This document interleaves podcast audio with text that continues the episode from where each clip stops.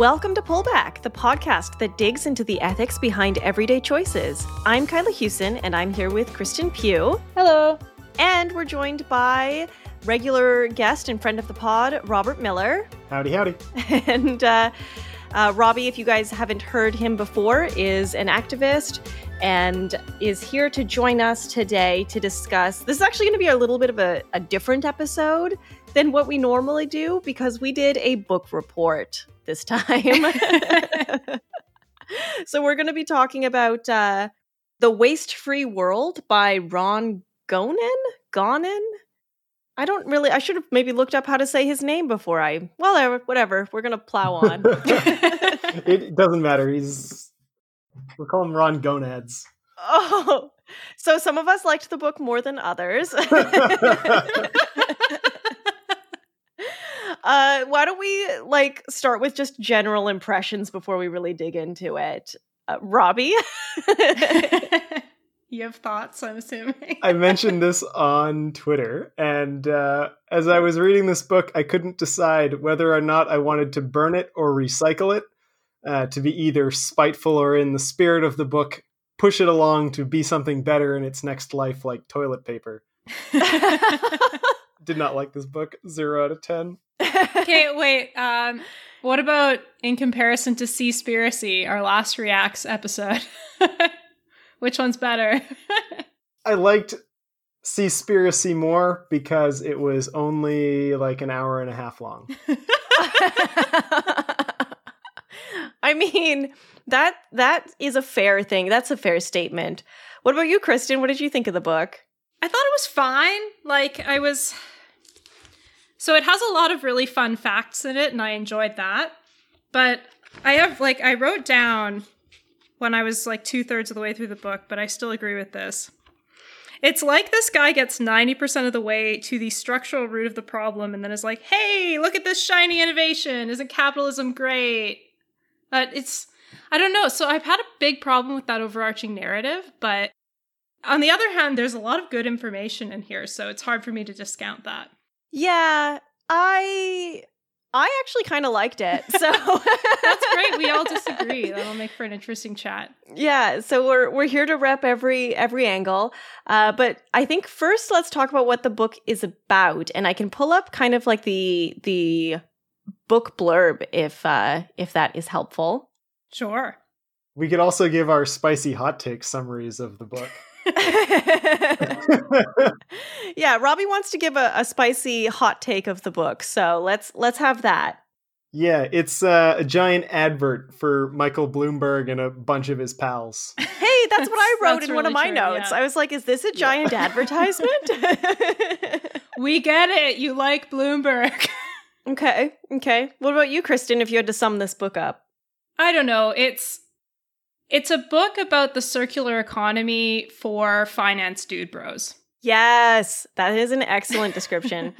and I'll just read the inside cover so we can see what the book thinks of itself. The Waste Free World is an empowering call from circular economy expert Ron Gonen to flip one of the greatest scams in history and create a sustainable, prosperous future. In The Waste Free World, Ron Gonen reveals the secret history behind the wasteful consumption economy that's cheat uh, that's cheated us out of taxpayer money, lucrative innovation, and a habitable planet, which he saw firsthand as an entrepreneur and public o- uh, official. Now the CEO of an investment firm focused on solutions, Gonen proves that a transition to a circular economy has the potential to replace the waste we have been drowning in with a system that provides for greater abundance. Through stories and interviews with entrepreneurs and business leaders, he introduces a wave of brilliant innovation championed by global companies and environmental advocates alike. The Waste Free World makes a powerful case for a circular economy where companies foster innovation, investors seize opportunity, and consumers align their values with their dollars, and for the opportunity at our doorsteps. So there you go. I think it's funny that he talks about like interviews with people, and it's like no interview lasts longer than like three sentences. It's a series of sound bites from a bunch of different people. Yeah. Well, I uh, went through. So I actually read this book twice to get ready for this episode. Wow. So it's actually this is the most prepared I've ever been. Kyla, were you being literal when you said you had a book report? Because I thought that was a joke, but now I'm not sure. I mean, I'm going to be winging it, but I did put like a whole. I I I should send you guys a picture, but I did like put a whole bunch of like sticky notes on a bunch of pages, and I highlighted stuff everywhere. I got I got super into it last night because I I read the book like I would normally read a book because uh, I'm like a pretty slow re- reader. I like to absorb everything, and then I went through and I just like skimmed it so I could highlight the stuff that like popped out. So I am ready to go through this book section by section, but we don't have to do it that way. Actually, this made me check. I did like a Google Doc with all my notes on it. I just did the word count and it came out to 2,600 words. So I did actually write a book report. Jesus, guys, I just read the book.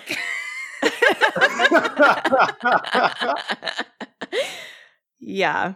I mean, I mostly just highlighted stuff that I'm happy to quote from the book and then we can kind of discuss. But um, I don't know if either of you had a better idea for structure.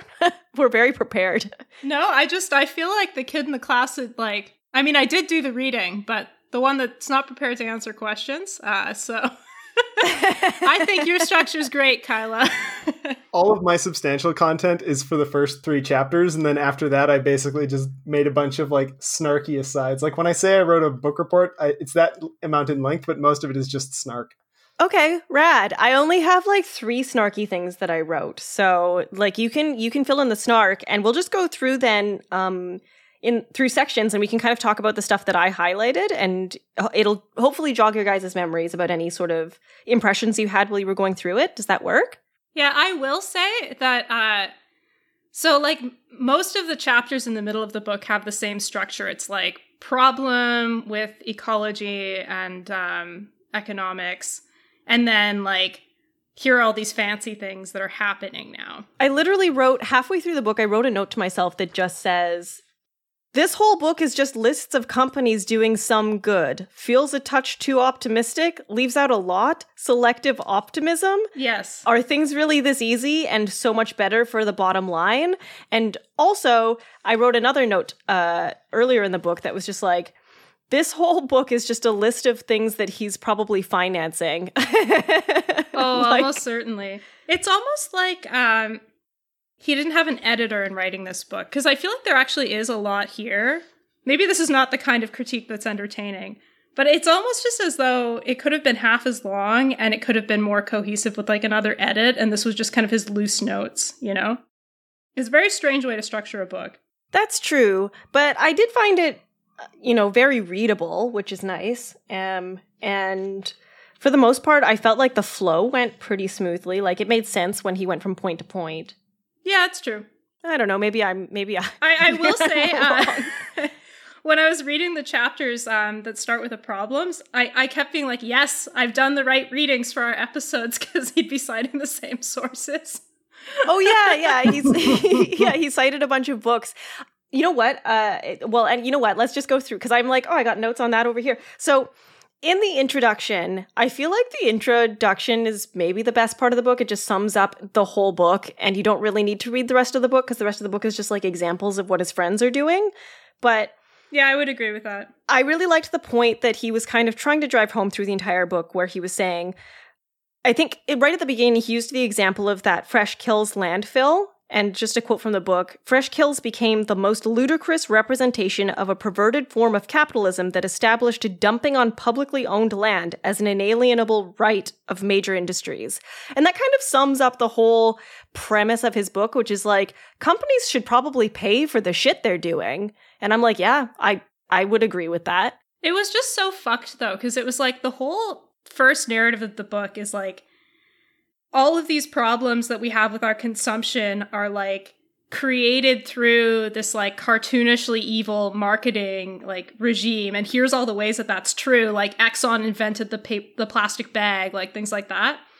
And then he like switches the narrative at the end like to make it overly optimistic. And so i found that like fresh kills example at the beginning. I was like that's nice. But like you're actually talking about like a much rosier picture. You know what I mean?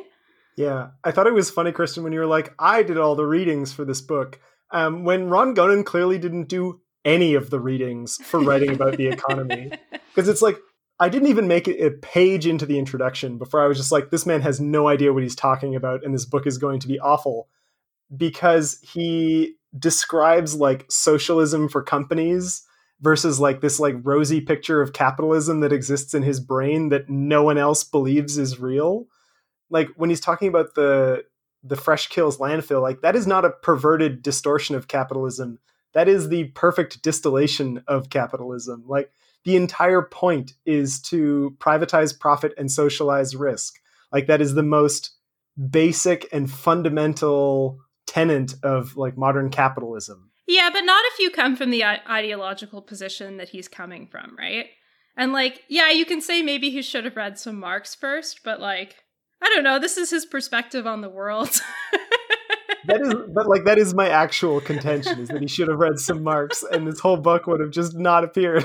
I feel like, I mean, part of me wonders how much of this is just him trying to appeal to the people who will read his book because nobody who wants to read a book like this is like this is for libertarians and capitalist like CEOs. This is for people who like are not on the socialist bandwagon and I I almost want to believe that like he's written so much socialism into the subtext that I'm like is he just trying is this like a gateway book for for dude bros? So I'm not going to give him that much credit, but I will yeah, say no. that um he doesn't know what socialism no, is. No, but like I I think Kyla's general point is right though, because I thought about this book as something that would be really good for the people in my life who are very pro capitalism, um, but like that also care about trees, you know? This is like a good place to meet them where they are. And so, yeah, you're not taking them all the way like into socialism, but you're giving some very important like clues and also sharing a bunch of fucked stuff, you know? Like there is some value to that even if you don't have like even if I don't really agree with the ideology that he's coming from, you know? Yeah, but like one of the reasons why I don't find that to be useful though is just because it's like there are several points where he'll kind of like get towards something where you're like, okay, but because he doesn't have that kind of analysis of the structure of what capitalism means, it's a completely false optimism when you mention that it's you know cartoon villains who invented plastic bags rather than companies that were competing against each other to like cut costs and that actually if you are a company you have a legal obligation to your shareholders to maximize profits and that's why we have the disposable economy we have today not because some cartoonish villain in the 1910s decided that we should throw everything away. Like you can't actually approach solving the problem. I think one of the most interesting things about this was that he has like all of these like rosy pictures of like these big companies doing big things. But even the book admits that like 62% of companies um, say they support the circular economy but only 16% do anything yeah. that could even remotely be considered to be that. It's like one of the issues with this kind of like capitalist greenwashing that he's doing is that it's trying to tell people everything is fine because the techno wizards will solve it and it's like the techno wizards will not solve it. but like he is a techno wizard, so what do you expect him to say? I don't know, man. I don't know. I, don't know. I, I agree with, I agree with that. Marx and redo this book.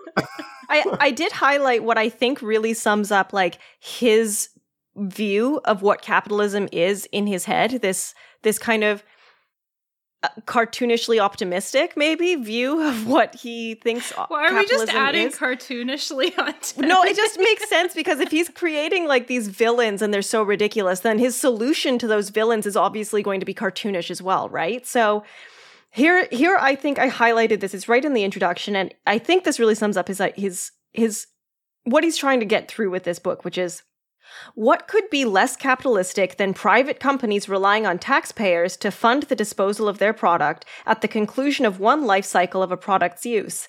It's not even only the uh, customer of a product who has been expected to pay. The system has been rigged so that every taxpayer, regardless of whether they are a product's customer, shares in the cost of its disposal. This is an anti capitalist tragedy of the commons if ever there was one, which is hilarious to me because that's the point Robbie was making, except the exact opposite. You're like, this is what capitalism is. And he's like, this is the opposite of what capitalism is. well, I think it's a, like, this guy's assumption of capitalism is like capitalism within a strong state framework, which is obviously not like what capital C capitalists um, promote, but I think it's like that's why there's a bit of a clash there, right? Because Ronan thinks like as long as you have um, the right buttresses, capitalism is actually a force for equality and like efficiency. And you know, Robbie's got the traditional like um, anti-capitalist viewpoint that it eventually becomes just about exploiting everything. But he's not even a statist. Like he at no point advocates for government intervention. Oh, that's not true. He talks about plastic bans. I mean, but he never says like this is how we solve the plastic problem. He says we solve the plastic problem because some philosopher king techno wizard will defeat his enemies in the market and be the winner. No, I'll agree with that. Yeah, there's like way too much focus on the solution being good guy capitalists instead of the bad guy capitalists who fucked up the planet to start with. Yeah, but it's like that's that's how capitalism works. Uh, yeah.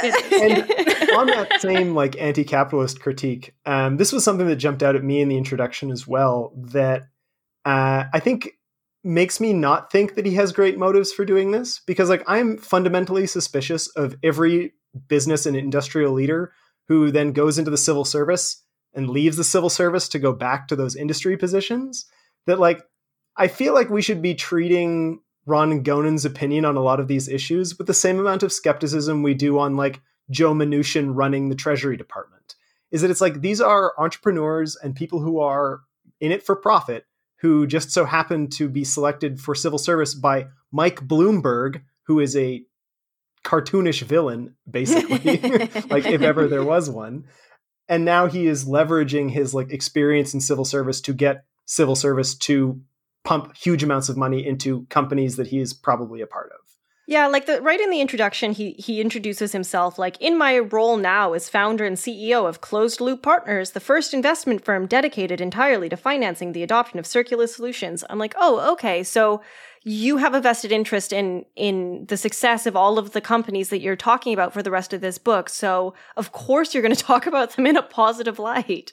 This is interesting because I didn't think about his life stories being like that cynically at all. Um, I kind of thought of it as like this civil servant who, I mean, I don't know how he came to his position, but he clearly does know a lot about this stuff. I, one thing that I like, I think we could all agree is that maybe there's not enough Marx in it, Robbie, but it is pretty well researched. Um, and then like to found um, an investment firm that's focused on sustainability, maybe like that. It's not a wide enough area of finance that I would think somebody would do it solely out of financial gain. So if you were going to do that, you could do something else. But maybe I'm wrong. No, part of part of my skepticism was just like, oh, he wrote a book to kind of like push his his investments. But uh, I, I like that I like that he's investing in green solutions. Like I don't have a problem with that. I was just I was just like, oh, this book is just a giant advertisement. no, it totally is. Uh, I just I don't know. Maybe maybe it is the cynical perspective because I I found myself being very persuaded about it, like by it while you guys were talking, but that just wasn't my initial impression. I wonder. Yeah, I, I mean, I wanted to give him a little bit of credit. In the introduction, he does talk about for three paragraphs how the current system is harder for indigenous peoples and uh, and he talks about it for three paragraphs and i think he doesn't ever mention it again and i just wanted to before we move out of the introduction be like well he he he wrote more than one sentence about it so you know what i guess that's this book does not know what it wants to be i mean like part of my like oh this is this deep cynical reading of ron Gunn, and i'm like yeah he probably is just like a good-hearted dope who wrote a really terrible book well, I mean, I believe he wants to promote his business with it and maybe run for politics, but like, I don't know. Yeah. It's just, it's also one of those things where I'm just like, I, I loathe when people are like, capitalism is so rosy. And at one point, I think in chapter one, I was just like talking about how it's like, this is great. We can all live in like Michael Bloomberg's capitalist utopia where everything is a circular economy. But if you're black or try to go to join a union, you go to jail. Like, Great. Wonderful. I love that. Yeah, I think I was a chapter into this when I texted Kristen. I was like, "Robbie's not going to like this book," but I, but I do. yeah, I did not. Well, I don't know because, like, so I definitely had that same impression, Robbie. Um, but on the other hand, I found myself going through each chapter and like I'll, I'll admit I kind of skimmed the second half of each chapter because I was like, this is going to be useless for me. Um, but like, I found myself really hating companies when I was reading this book. Yes. Which is like the opposite of what I think he meant Yeah, to do. maybe, but don't you judge it by the product of the art? You know, like. I yeah, well no, I think it's what you guys were talking about earlier where he, you're supposed to hate Exxon and love the good guys who are coming to Yeah. save us from Exxon. Yeah, but I didn't even like the good guys. Like as we go through the chapters, uh, there are some things where I was like, "This is not good." Well, i- in chapter one, a duty to waste. The first thing that I, uh, the first thing that I really highlighted was I actually I really liked this quote uh, from from Robert Kennedy. Sorry about the gross national product and how GDP is like a terrible, terrible way to kind of tell the success of a Yeah, company it's really bad. or not a, com- a company, a country. Like GDP is like a terrible way to tell whether a country is doing well or not. He he almost this is another part where he almost gets there. Uh, he's talking about how G- GDP became the official determinant of a nation's economic success, and he's talking about what happened like what after World War II, and he goes on to say, with only men of similar ethnic, societal, and religious backgrounds attending, the decisions they made, whether intentional or otherwise, lacked a comprehensive understanding of how economies should function for the betterment of all. And I'm like, yeah, that's true. Yeah, but because he hasn't read any Marx and has had has like no structural analysis, he just kind of like puts that out there and then never explains like why did Kennedy's warnings fall on deaf ears? Like why didn't people all rally around and realize oh GDP is terrible? And it's because like actually under capitalism goods aren't evaluated based on their social benefits. They are only evaluated on their profit margins. I just I can't imagine that he didn't think of that given that he's talking about fucking like consumer engineering in some of these chapters. So I almost think that he didn't want to put the pieces together because like it would turn off the readers of his book. Yeah. That's what I was saying. And also probably not sell his investment company. Yeah. Well, I'm going to go ahead and just read that that uh, Robert Kennedy quote then, just so that the listeners know. No, no, I was going to skip it, but just so that the listeners can un- understand where we're coming from here. So the quote goes: "Our gross national product." Counts air pollution and cigarettes advertising and ambulances to clear our highways of carnage. It counts special locks for our doors and the jails for the people who break them. It counts the destruction of the redwood and the loss of our natural wonder in chaotic sprawl. It does not include the beauty of our poetry or the strength of our marriages, the intelligence of our public debate, or the integrity of our public officials. It measures neither our wit nor our courage, neither our wisdom nor our learning, neither our compassion nor our devotion to our country. It measures everything, in short, except that which makes life worthwhile. yeah, I really like that quote. Yeah. And then I, I really like that he does go on to kind of uh, talk about Kate Raworth's donut economics and how that could actually be used as a different form of measuring the success of a country over GDP. Yeah, but he didn't mention, I think quite notably, this might be way too nerdy a reference. There's two big left wing economics books that came out recently. One is Doughnut Economics, and the other one is called Mission Economy. And Mission Economy, which he notably does not mention here, is about how the state needs to take on a bigger role in politics and it needs to stop assuming that the private sector is better at innovating and it needs to like stop withering away from big challenges and basically like the whole point of the book is like the private sector should do less the public sector should do more which is like in complete contrast to what this book promotes so that's probably why i left it out even donut economics he does not mention is like actually very socialist in the sense that it like requires pretty massive central planning to figure out what those limits are. Oh yeah, like I wrote I wrote a note in the margins here on the donut economics thing. So I'll just read the quote here. Economist Kate Raworth's donut econo- uh, econom- uh, economics. uh, a country's economy should be assessed according to how well it, it, it meets its people's life needs while also protecting its natural resources. Circularity is at the core of her model. She minces no words about unbounded growth. In our bodies, we call it cancer. And so what I wrote in the margins here is he's trying to appeal to capitalists, but this is the core idea he seems to be missing. it's right here. He quoted it. Growth is cancer. Like we cannot solve it. Like But he he does talk about steady state, the steady state economy, doesn't he?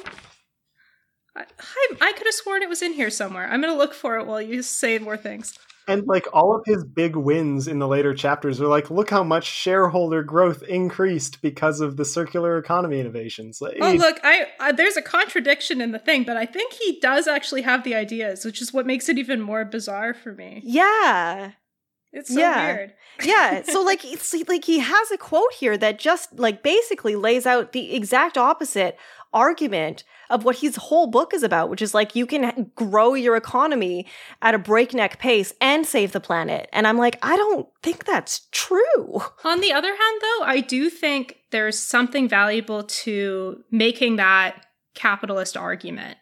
Because if you can take away, like, this idea that it's like financially impractical to have a circular economy and instead say, actually, it's wildly expensive to the taxpayer to Yeah. waste. Like, that's, I think, an argument that's really worthwhile and will connect to a lot of people. no i fully like i really liked that argument that he was making i was like oh a, a lot of people are going to like this and it'll make change for the good like but I mean, yeah, it's a little too in the middle, I think, for the three of us. But just at the end of this chapter, chapter one, um, I think here's an idea that kind of is summed up really nicely. We've become a country in which many of the same business leaders who loudly caution about emerging socialism in America, destroying the individualism and self determination that supposedly led them to their success, also figured out a way to be the first recipients of government funding for their businesses during the onset of COVID 19, only a decade after they required public funds to halt the imminent collapse of their com- companies. Authentic capitalism is a system designed to reward competition and merit. American capitalism has become a system that disproportionately rewards those who profess to be its adherents, but behind the scenes have become practiced at gaming the economy for their own benefit. And he actually starts the chapter with something that I think is really illustrative of how much he misses the point on this, um, which is talking about the Long Island Bottler Association, which was using the police to like basically make it a crime to hoard glass bottles because they wanted control over all of them. And he's yeah, like, that look fact at was this so fucked up. look at this wonderful anti-waste ethic of like authentic capitalism and it's like no this is what capitalism also like a very functional definition is is that people with capital use their economic power to gain political power and bend the state to do their bidding and improve their profits like this is literally a case where if you are economically important enough you can use the police as your own personal security force to enforce whatever you want and so it's like even in these like seeds of of anti-waste and like authentic capitalism, it's like, no, here's the the thing you're missing that you would know if you read literally any other books. That is just like, no, this is what capitalism is. It is using economic power to get state power.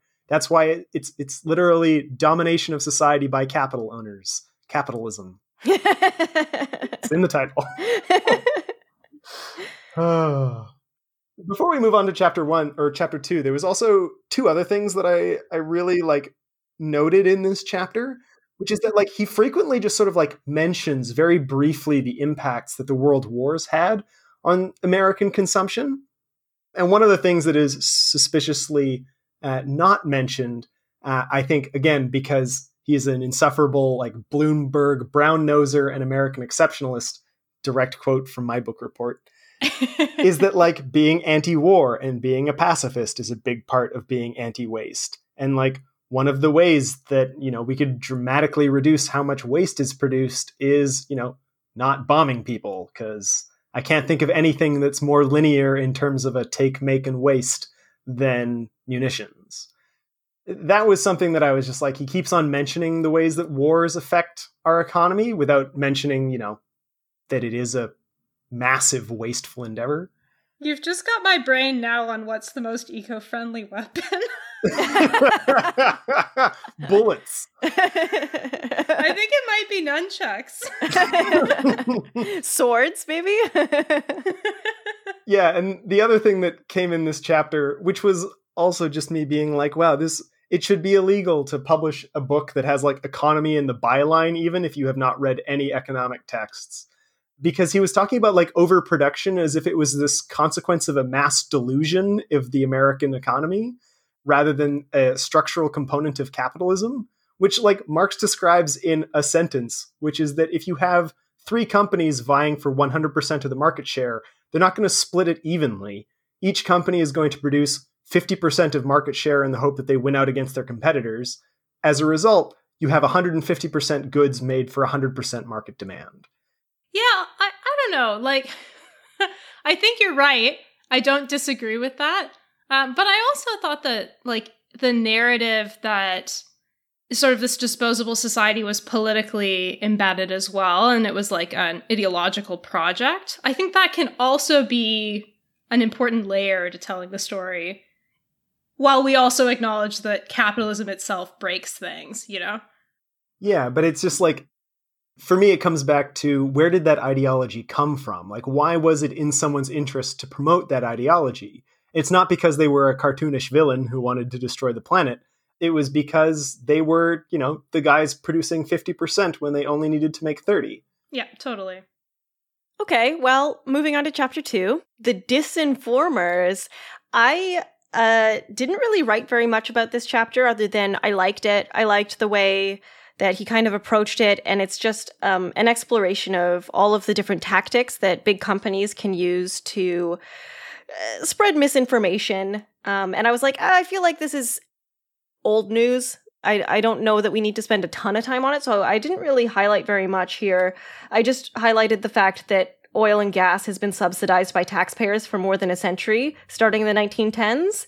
Uh, they put the uh, price tag at like $10.7 billion in 2019 for the US alone. The fossil fuel lobby has cried foul about socialistic subsidies to the solar and wind industries, which are estimated at about a fifth Shapiro of those. so the subsidies for solar and wind industries are like a fifth of those that the fossil fuel industry welcomes every year. So that was like the one thing where I was like, "Fuck this!" Um, but that was that was all I really had for this chapter. I will say, um, my probably most highlighted page in the entire book was the section on plastic denialism, because uh, I actually really liked the way that he tore apart the whole "but paper bags are better for the environment" argument. A, it's not. B, it's not even the right comparison. Compare it to re- reusing bags. God. My notes for this chapter was actually like, it's not as it's not that bad as far as like a primer on corporate disinformation campaigns goes.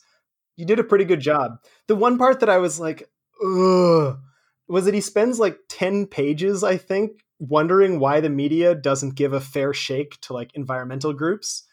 And I was just yeah. like sitting there being like, how do you spend 10 pages just like asking these questions and then having no answer? It just kind of like leaves it as like, uh huh, guess it's a mystery. It's like, isn't the answer that the media is owned by capitalists? Am I wrong? Yeah, of course it is. but it's also like that was just a totally unnecessary thing to put in the book. Like, yeah, bro, edit. Come on. Yeah. So we can also add he needs to read some Marx and then read some Chomsky. And read uh, Stephen King's thing about killing your babies when you edit. and actually the only the only thing that happened in this entire book that I highlighted as being like, "Oh, that was that was actually good. Like that was that was something that I liked." Um, was if I don't recycle it, how much will I have to pay to landfill it? Being the sort of like overarching question that we need to be asking about recycling and mm-hmm. the waste free economy. Yeah. You know what I really want? I want Ron Gonen to go back and I want him to write me an entirely new book that is just him as the former head of sanitation telling me how expensive it is not to recycle. I, I would read the hell out of that book. That's like 90% of this book. He talks about it so much. No, I know, but like he's got all this other shit that like makes the book worse. Just tell me that. like for a whole Yeah, it's true. I I did find it when he was talking about his own expertise, I was like, mm, this is very interesting. Mm-hmm. Like when he was like, it's three hundred million dollars to to recycle or to throw away like what is it, like the styrofoam packaging or something like that every year. I'm like, oh, wow, that is a lot of money. yeah. The the only challenge that I had with that kind of logic throughout this book goes back to my like extremely cynical reading of why he wrote this book, which is that it's like, okay, so you don't want to spend 300 million dollars every year on, you know, plastic production companies disposal. instead you want us to spend 300 million dollars a year on the companies that you support to make a like waste free way of doing that and it's also kind of vulnerable to the idea that because with plastic recycling for instance like what happens if actually it is just more expensive to recycle plastic than to always produce new virgin plastic like what what if he's just wrong Yeah, he doesn't. Uh, that's what I found with this book was like I was like a lot of these statistics feel like really rosy and like I'm like he's leaving out some important information. Yeah, although it does make sense. Like, it's a resource. I mean, maybe not so much for plastic because it, like, you know, there's just so much of it, but like, definitely an e waste and things like that. It's very profitable to recycle. Yeah, like it was my only one contention. The more that I thought about that, like I really liked how he framed that sort of like cost benefit analysis around recycling. Is that I was like, but what if he's just wrong?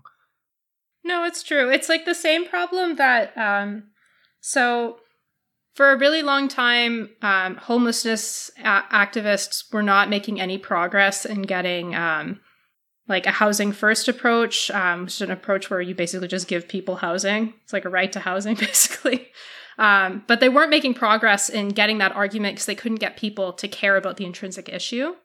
Um, and so instead, they tried to make this argument that it's actually way cheaper to just house people, which it turns out is like really true. But like, A, yeah, that's really risky because what if you do other analyses and it turns out it's not true? Then your whole argument is shot because you've not been making this human rights argument. And like, in the second case, like, even if you do make that argument, like, you're still eroding the rights of people. So, like, I feel like that's really analogous to the argument that's being made in this book, you know? Yeah, Are you guys ready for chapter 3? yeah. Sure. Oh, fantastic.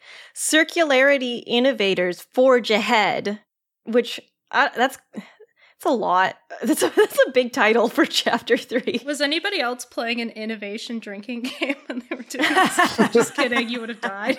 Would have died.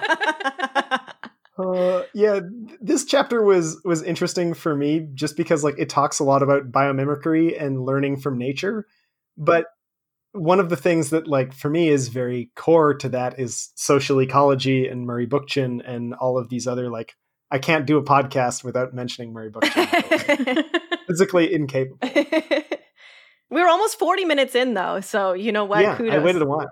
Um, Gonen goes spends like a lot of time talking about like things being natural and in a way that like is very strongly refuted by Bookchin in the sense that like we have always used nature as a kind of mirror for our own social interactions and we imprint on nature our own sort of like social ways of seeing the world in the day to day and Gonen does this really like aggressively where he's talking about like the financialization of nature and viewing all of nature as an industrial process or a spaceship and this kind of stuff. And it's like the reality is Earth is not a spaceship.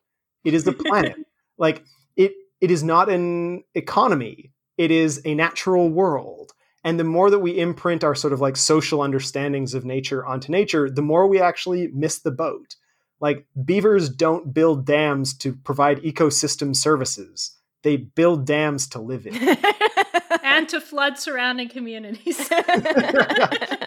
and so it's just like if you read more about ecology, um, and especially like ecology viewed through that social lens, a lot of the arguments that he makes around biomimicry really don't hold up as well. Like it's also again because he has no actual like capitalist n- knowledge of capitalism, not just anti-capitalist critiques, but like capital is not meaningful unless someone is profiting on it. Like no matter how much you value like value a tree, unless you can turn that tree into profit, it is irrelevant to a capital, like to capital. yeah, but like market fundamentalists would say, so then you price in the value of a tree and people make contracts. Ah. Yeah. And but Gonen isn't even a market fundamentalist. Like he just leaves how we're going to do that. And the reality is it's going to have to be not Mike Bloomberg and a bunch of friendly capitalists who decide to value it that way. It's only going to be protected if like either a state or, you know, direct action groups make them value it that way. This was just me being like all of his arguments are hollow and nonsense. Blah. Well, I, I do have uh, uh, one thing that I really liked from this chapter, which is it has nothing to do with any of his arguments and probably should have been left out of the book. But I liked the part where he was talking about a portrait of a pale blue dot because I like space stuff and, and, and I'm a sucker for that. So I just highlighted this quote that I really liked. Anders hurriedly captured a photo known as Earthrise, which is said to have had a transformative effect on humanity's consciousness of how finite Earth's precious resources are. As Robert Kurson wrote in his account of the mission, Rocket Men, the astronauts had come all this way to discover the moon, but they had discovered the Earth. Which would be great, except that, as Robbie has pointed out uh, ruthlessly, um, capitalists didn't seem to get that memo. Also, the Earthrise photo, like every fucking climate writer writes about it at some point, and he I could have done it more beautifully. I know. I, I thought it was hilarious that he put it in there at all. I was like, I, I like it, but also, what is this doing? it's like, is this guy just regurgitating like a review of the literature on like fucking environment and climate? It's, it's he's just throwing books in here. He's got no point of view. Eh, I don't know. yeah, needed an editor. Yeah. One of the other very funny moments from chapter three was that it was very weird for me to see McKinsey cited in a positive light. like usually, whenever I see someone citing McKinsey, it's for something criminal they've done. what did he cite McKinsey for? I missed that. Uh, McKinsey was doing some kind of like environmental accounting work. yes. Uh, yeah, like it was very funny because in this chapter as well, there was one of the things that I thought was the most silly, which was that Gonen keeps on like making this argument about like karma that like all of these take and make waste uh, companies are like finally starting to fail and like they're all going out of business and not making money for their shareholders. And I was like, you give no examples of that though. Like, and I was just sitting there being like, Dow Chemical still exists, Monsanto still exists, Sackler Pharmaceutical still exists. Didn't Monsanto rename itself? oh yeah, like they always get bought out and merged and yada yada yada. But like, but they continue to exist. yeah, For chapter three, I wrote in the margins, Robbie's gonna hate this. The start of the eco services valuation section. yeah, it's, it's a terrible way of thinking about nature. Nature exists in and for itself. it's not a fucking spreadsheet. Can confirm, did hate it. Yeah, there was one one line that I wrote actually that I'm like I would be remiss if I didn't say it specifically was that a tree cleaning the air profits no one even if it serves everyone and for that reason alone they will cut it down. It's just a terrible way of thinking about nature and also of thinking about capitalism. I do like the part where he was talking about the brewery that takes toast from bakeries and turns it into beer. yes, they sound awesome. I have no qualms with them. Yeah, I want to try that. I, I like I liked the kind of like the handful of examples of how he was like, oh, this is how companies could create a symbiotic relationship, and I was like, okay, cool, but like, My concern with that is um, it starts to feel very company townish, and there lie dragons. yeah, yeah. Yeah, that's actually the beginning of my notes for chapter 4. I I have a I have a another thing that I I highlighted here. It says um changing industrial processes so that they actually replenish and magnify stock of natural capital can prove especially profitable. And then I wrote in the margins, for example, the onceler in the Lorax has nothing to sell when he's chopped down all of his his Truffula trees. You see, this is what I mean. He's just taking every single thing from like climate culture and making sure he references it in this book.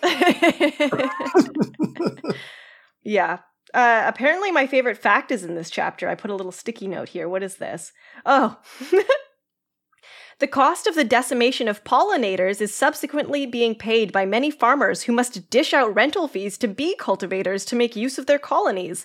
And inevitably, the costs of so much other environmental damage are being paid by the taxpayers, whether for cleanup operations, water filtration and desalination plants, fishery restocking, and so many other con- uh, conservation and restor- restoration measures. So that's the the true cost accounting that uh, that Robbie hates. But I I don't know, like I I I mean it's as easy as making companies pay taxes. No.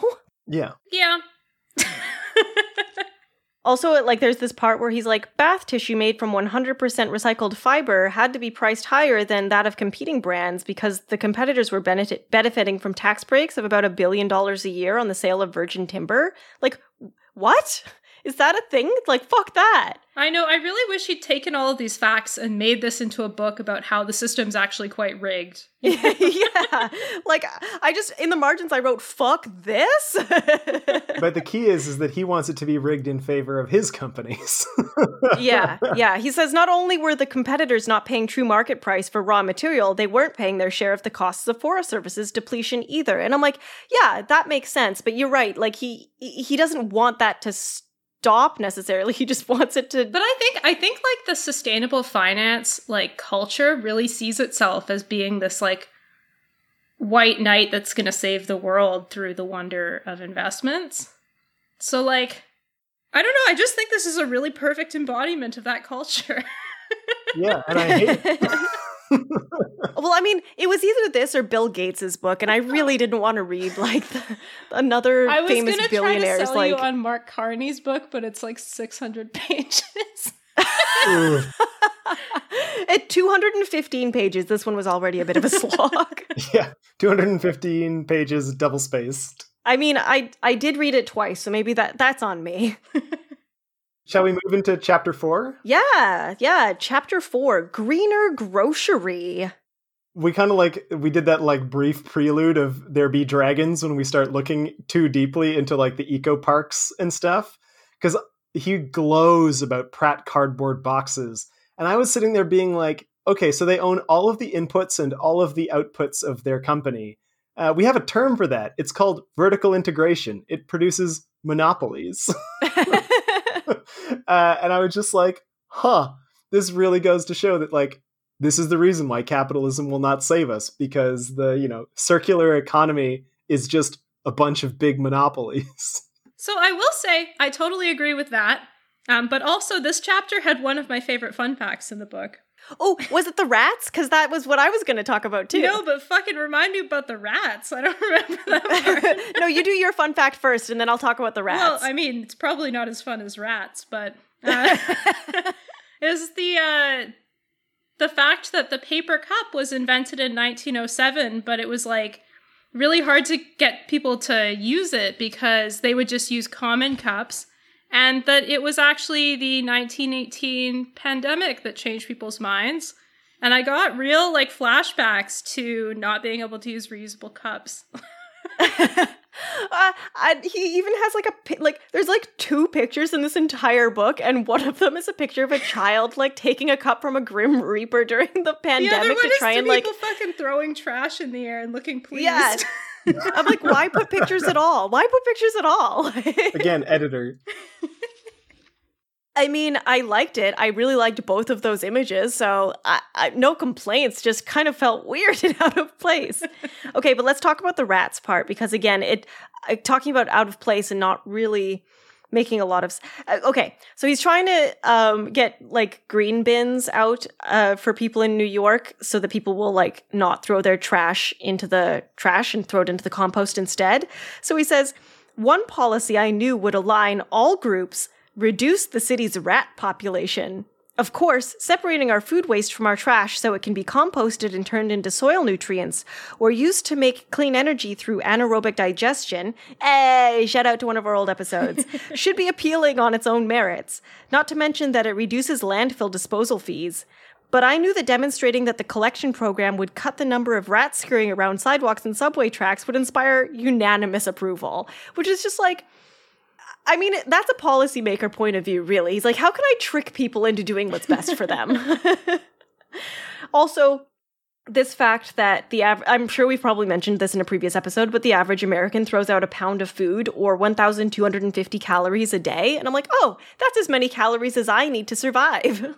Yeah, this chapter is also where I got the inspiration for. Uh, oh no, it's chapter five, um, where I got the inspiration for our upcoming Freegan episode that we're gonna do. oh, yeah. Yeah. I, I, and for sure we'll be able to do it in Vancouver. So. Yeah, that's a plan. Yeah, it's gonna be great. Also, one up for Alberta. Rat free, baby!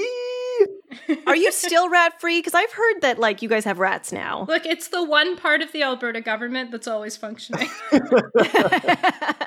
yeah, I kind of expected the rat story to make me vomit because I'd kind of forgotten, um, which actually reminds me of something that did almost make me vomit in chapter four, which was when he talked about paper cups as a sustainability moonshot. And I was, I almost vomited. I was like, this is the dumbest shit I've ever seen written in a book. yeah, the solutions are oftentimes a problem. Yeah. But I mostly just skimmed those sections because I found them boring. Yes. Um, one of the solutions as well, I mentioned the the Pratt cardboard box monopoly as one like very bad externality of this system. The other one was Recup from Germany, which is basically becoming like a coffee cup lord because you are renting your coffee cups from this company. And I was just like, what? yeah, it, it felt very weird to literally be like, yeah, we're going to have landlords, but instead of land, it's going to be your reusable coffee cup. I was like, God damn it. I hate capitalism so much. Just rent extraction everywhere. Just imagine if you would need cup repairs, how hard it's going to be to Yeah. get it on those landlords. I did like uh, in this chapter when he was talking about how grocery stores are learning that this myth that they religiously followed for years about uh, having to have like fully stocked, over full shelves is it was completely unsupported by any data or reputable studies. yeah, I fully believed that until I read that sentence. I was like, holy shit. Yeah. yeah, yeah. He's like, he's like, oh, like uh, when grocery stores stop just throwing away two percent of their food every day, they save money. And I'm like, well, no shit. I don't know why that never occurred to me. oh, I'm such a corporate shill. I know. I've been I've been brainwashed. Uh, and then I actually really liked um, in this chapter because I've been reading a lot more and listening to a lot more uh, podcasts talking about regenerative farming. So I kind of liked that he talked about regenerative farming in this chapter. Oh yeah, this is the section where it was like actually it was lobbyists that are the reason everybody knows Norman Borlaug's name, but not this other fucking organics guy that was doing more promising research around the same time. Yeah, yeah, yeah, yeah, Ah, yeah. We could have been organic always. yeah, yeah, because yeah, he talks about pesticides a lot in this chapter. I don't know. I found this chapter kind of boring, but I, d- I do always love uh, regenerative farming plug. So everyone who doesn't know more about it should go right now and look it up, or listening listen to the podcast How to Save a Planet. Always happy to plug them. Uh, we've actually strained into chapter five. This was actually chapter five. so oh, oh, I'm sorry. That's okay. It flowed very naturally from green grocery bags to actually like green food stuff. Oh well, then we've been in that chapter for a long time, you guys.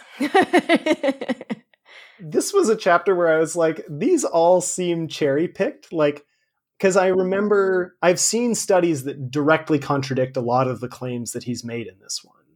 Um, in terms of like the relative yields of organic farming, like yeah. there are very yeah. comprehensive studies that show that organic works really well in a very narrow band of areas and outside of those it has dramatically lower yield than so-called like industrial or conventional farming I think that has been like they're starting to disprove that. Um, and the finding is basically that like if you look over a longer time horizon, it does better. But maybe yeah. definitely the picture he painted seemed quite rosy from what I have heard about organic farms.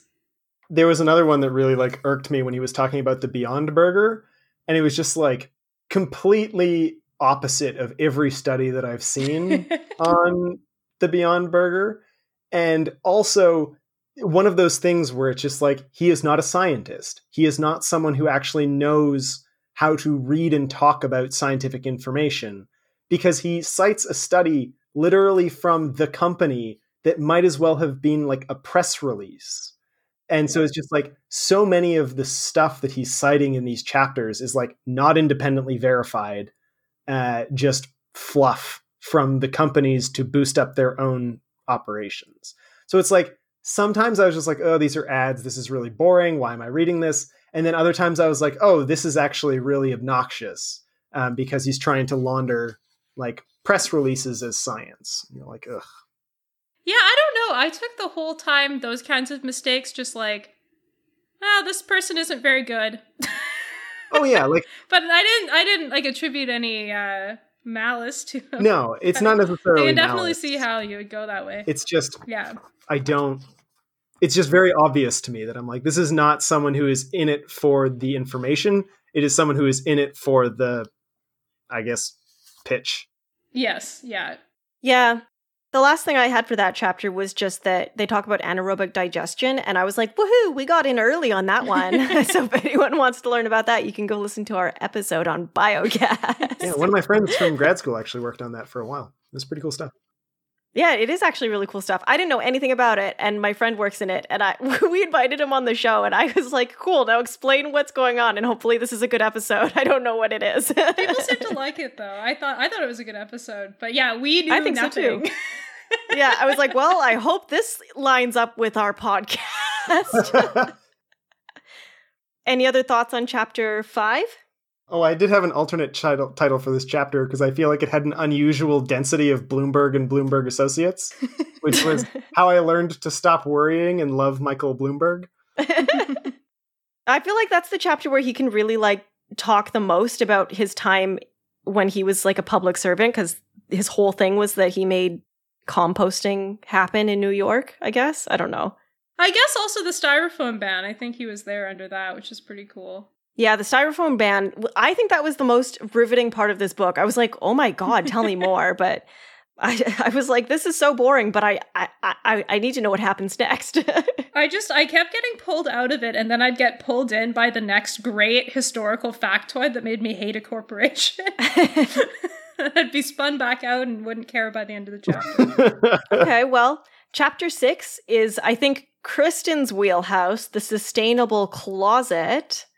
I found this one really boring to read, but it was also because he read the same two books prepping for it. So- yeah, yeah, yeah. I, I, this whole chapter, I was like, okay, we talked about that. We've talked about that. We've done an episode on that. Uh, yeah, this chapter was another one where I was like, wow, look at that corporate malfeasance uh, masquerading as anti waste, which was the For Days like t shirt rentals. Where I was like, great, now the landlords will literally own the clothes on your back. Wonderful. okay, yo, though, I was so mad about the nylon fact. oh, the fact that nylons, used, to, not be break. really good. Yeah. Yeah, they used to not Yeah. break. And I was I also was really upset about that. I literally just had to go get new nylons. I wore one I wore my last pair once and they ran. And I was like, "Uh, I don't even want to wear nylons, but like I'm working in an office now, so I have to." if I want to wear a dress on a hot day anyways. This is how to get the millennial woman vote. Make nylons better again. I did have one more thing to add to the the t-shirt recycling though, which is that again, one of the reasons why I was so disappointed with Gonen's like hyper capitalist utopia um, is that that actually provides like a really great example of how we could do clothing libraries. That it's not just you know like thrift stores where everything is free, but actually having it so that you can send in your clothes to be repaired or upcycled uh, and stuff like that. Like all of the things that For Days is doing are very cool if it was run as a library, um, and kind of dystopian and weird to have the idea that you are literally renting your clothes from someone as the day to day thing, and that at any time they could just terminate their contract with you and you would have no clothes. like, Oh, there's a Cory Doctorow novel in there somewhere. oh yeah, absolutely. I love Cory Doctorow, by the way. I just got into his Twitter recently, and I'm just like, oh man, this guy's great. I I uh, I do have some sad facts that maybe Kristen you mentioned in our clothing episode, and I just like blocked. But this one where it's quote. Uzbekistan has become the world's sixth largest cotton producer, diverting so much water from the Aral Sea to irrigate land not suited to the crops that the sea, which was once the fourth largest freshwater lake in the world, is now only 10% of its former size. what the fuck? I think we definitely said that in our environment episode. I just, it's such an upsetting factoid that I can't. I, Can't can't- stop saying. Yeah, no, it's really upsetting. I, I was like, surely Kristen mentioned this and I've just forgotten, but like, what the fuck? And then right underneath that, it's like, Further contributing to the fashion travesty is the fact that an estimated 73% of clothes produced globally end up in landfills with only 1% of fabrics recycled, although 95% of discards could be recycled. And I was like, well, that's an upsetting percentage of all of the things. You see, he should have just written a whole book as the sanitation guy. Like, tell me recycling percentages. Yeah, I loved every time he talked about like here, 70 pounds of fabric trashed per American per year. That's more than I weigh almost. No, that's like half of what I weigh, but still, like, holy shit. That's more than I own. Yeah, yeah. Per and that, and that's per American per year, but that's not like Americans throwing it away. That's like t- here it is. It says twenty percent of what's produced never makes it into consumers' hands, going unsold. Most of those clothes are sent to landfills or burned. The total lost value of this dead inventory is cal- calculated at fifty billion U.S. dollars in the United States uh, retail industry, and I was like, ah, that's so much money. yeah, but at the same time, they are extremely profitable businesses. Yeah, yeah, they can afford to throw away 20% of the stuff they make. Oh, sorry. Just had another random side note. I'm looking at the page with the paper dress thing on it. Oh, yeah.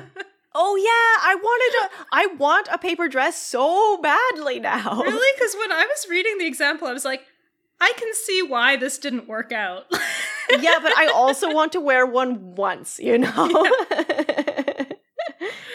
you make a lady naked once, she doesn't buy the paper dress again. I know. I was like, how do you sit down?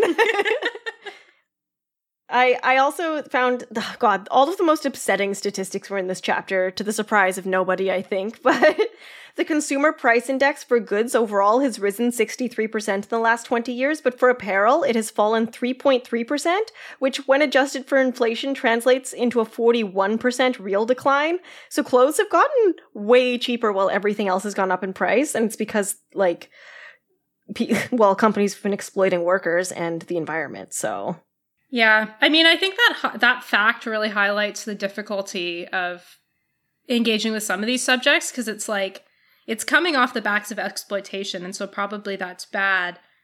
But also on the other wave of all of this is like this amazing improvement for consumers, and I think that's always kind of like the the dilemma, you know.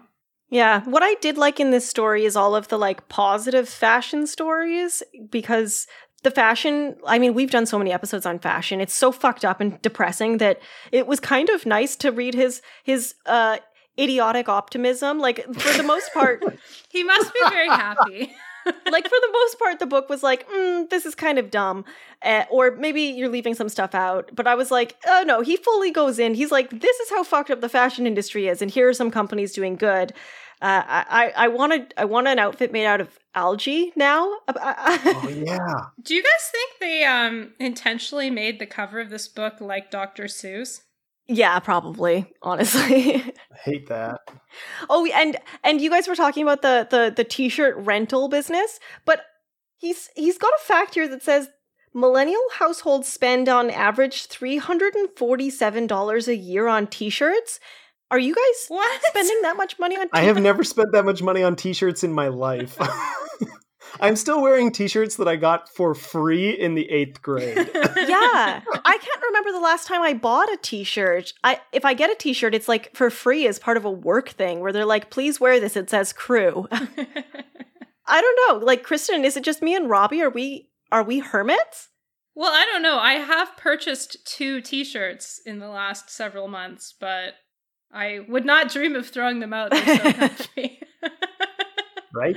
Let's say the average t-shirt is like $35, which seems expensive to me. No, the average t-shirt is $15. Yeah. Let's be clear. yeah. So so how so how many t-shirts is a person buying that the average is $350 a year?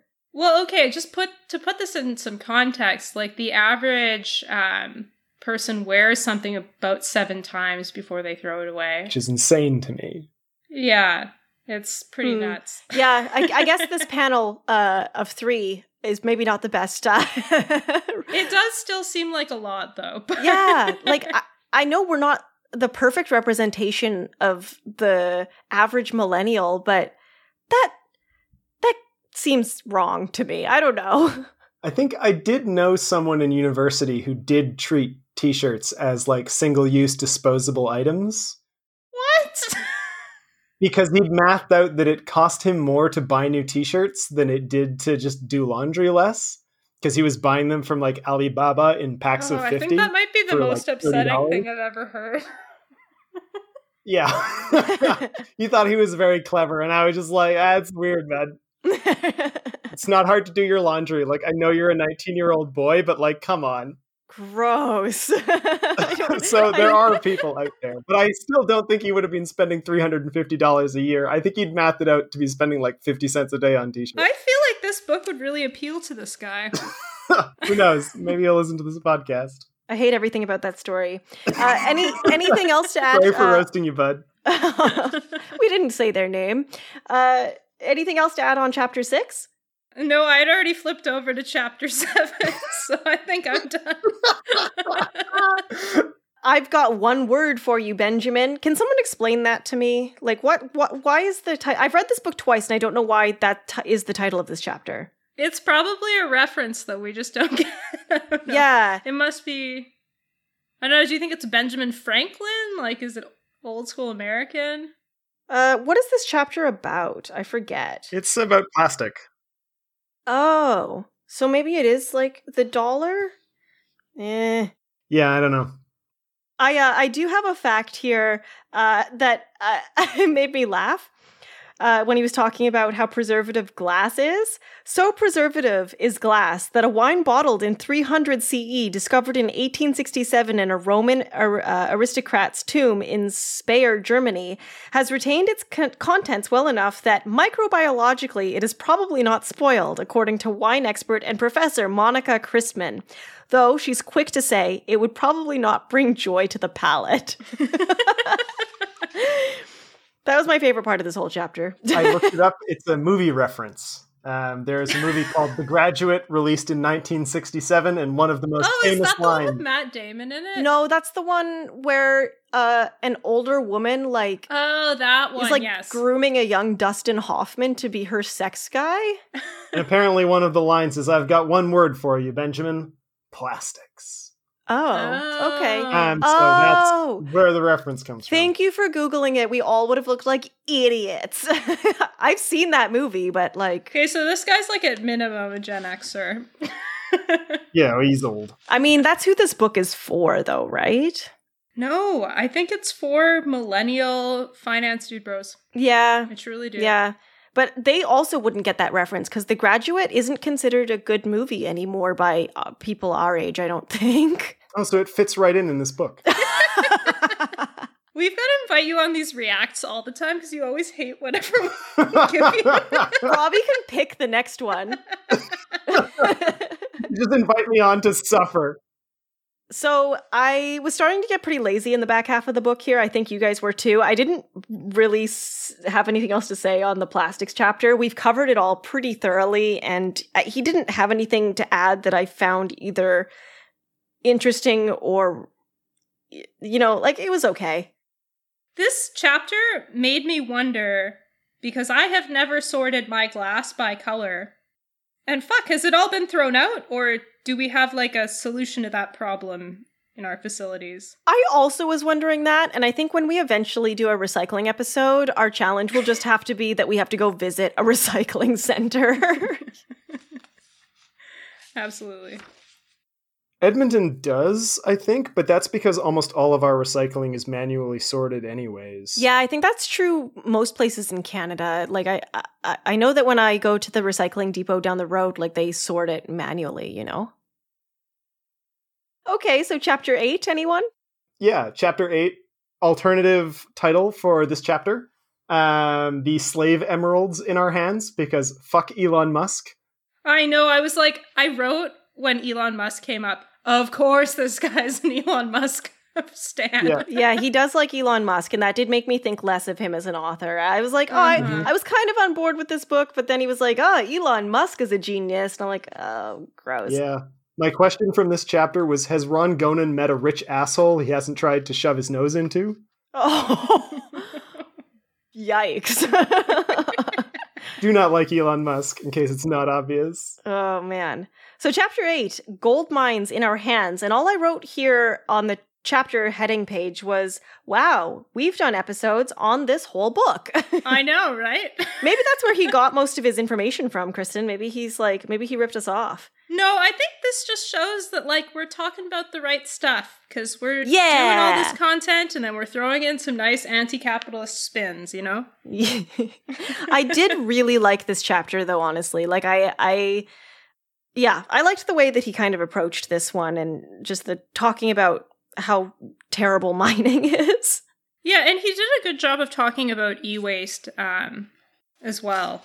Yeah, I found this chapter perfectly serviceable but unremarkable. Again, yeah, I'm pretty sure everything in this chapter was stuff that I already knew. I was like, okay. He does talk a little bit about carbon negative concrete, which is it's the next chapter. Oh, sorry. Then I guess we're on the next chapter. I just skipped ahead in my notes and I assumed that I had more than one thing to say about that gold mining chapter, but I didn't. Oh, So I, I did. I'll say I did like learning about the EU's resolution on like securing a longer lifetime for electronic products. Oh Hmm. yeah. That was Mhm. useful. That kind of like right to repair legislation is going to be really important. So, hooray! Hooray. and is not something that, you know, techno wizards and capitalists did on themselves. It is the result of a rigorous state response. Yeah.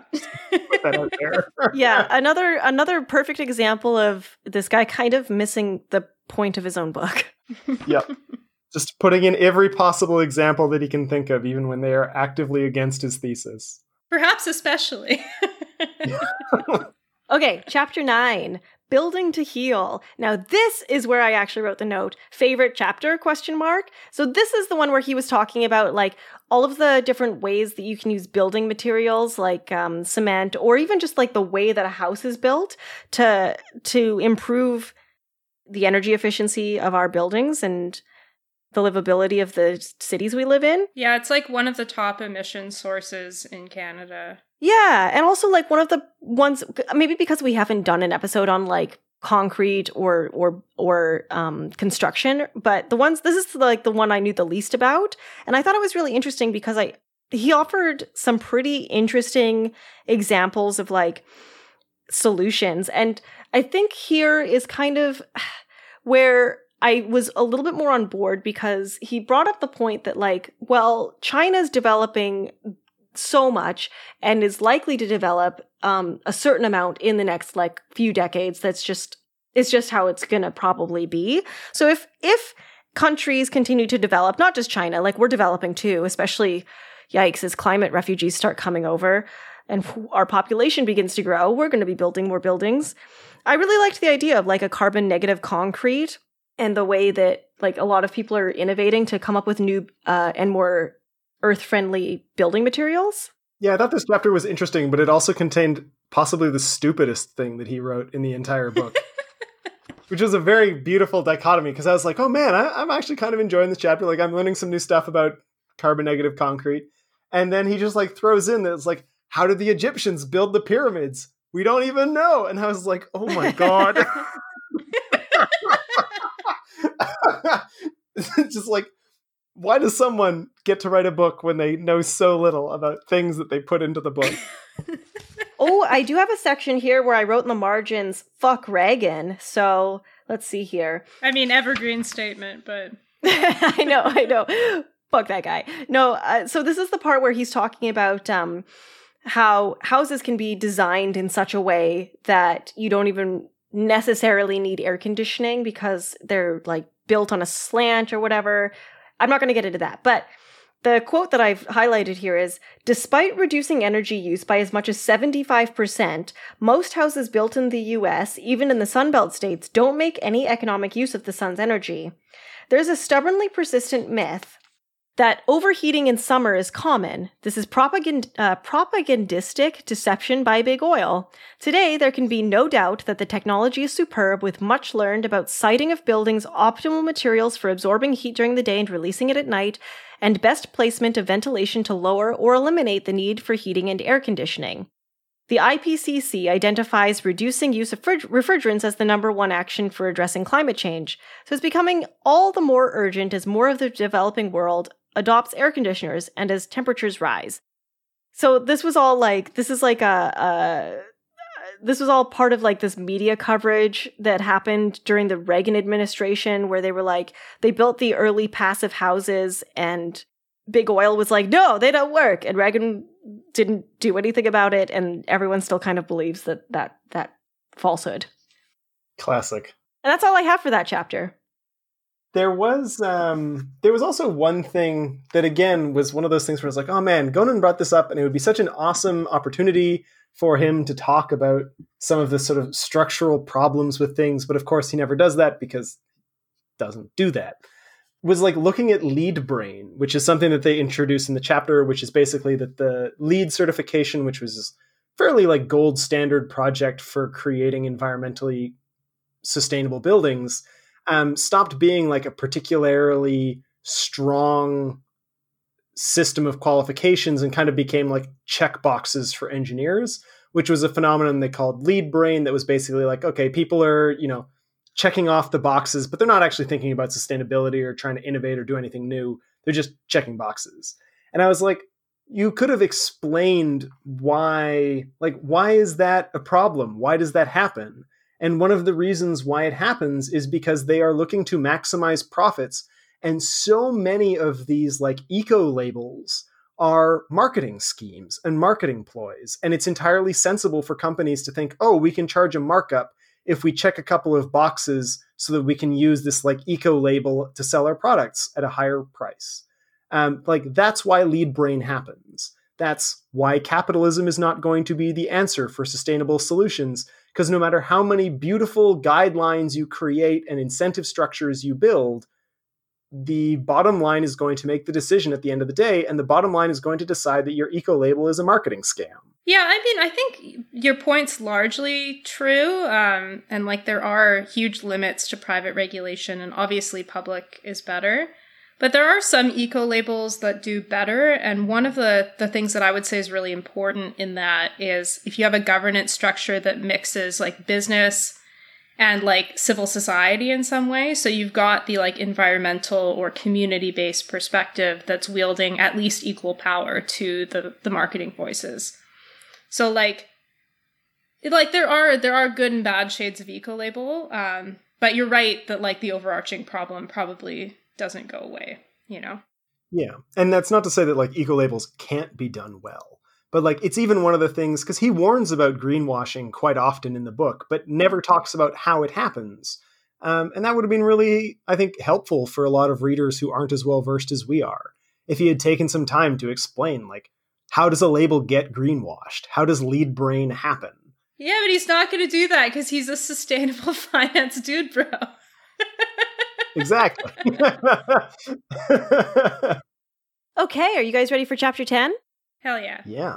scaling circularity up and it's just his imagination of if if all of the companies that he's currently invested in were to take off and all of the companies that are using the take make waste model were to disappear this is what the world would look like and i i highlighted two parts of this you rarely have to take out the garbage and disposal costs to your home and community are negligible and i like that because i live um I live in a an alleyway facing apartment, and so all I hear all day there's so many garbage trucks up and down because there's so many buildings to service. I'm like, I'm I'm all for this one.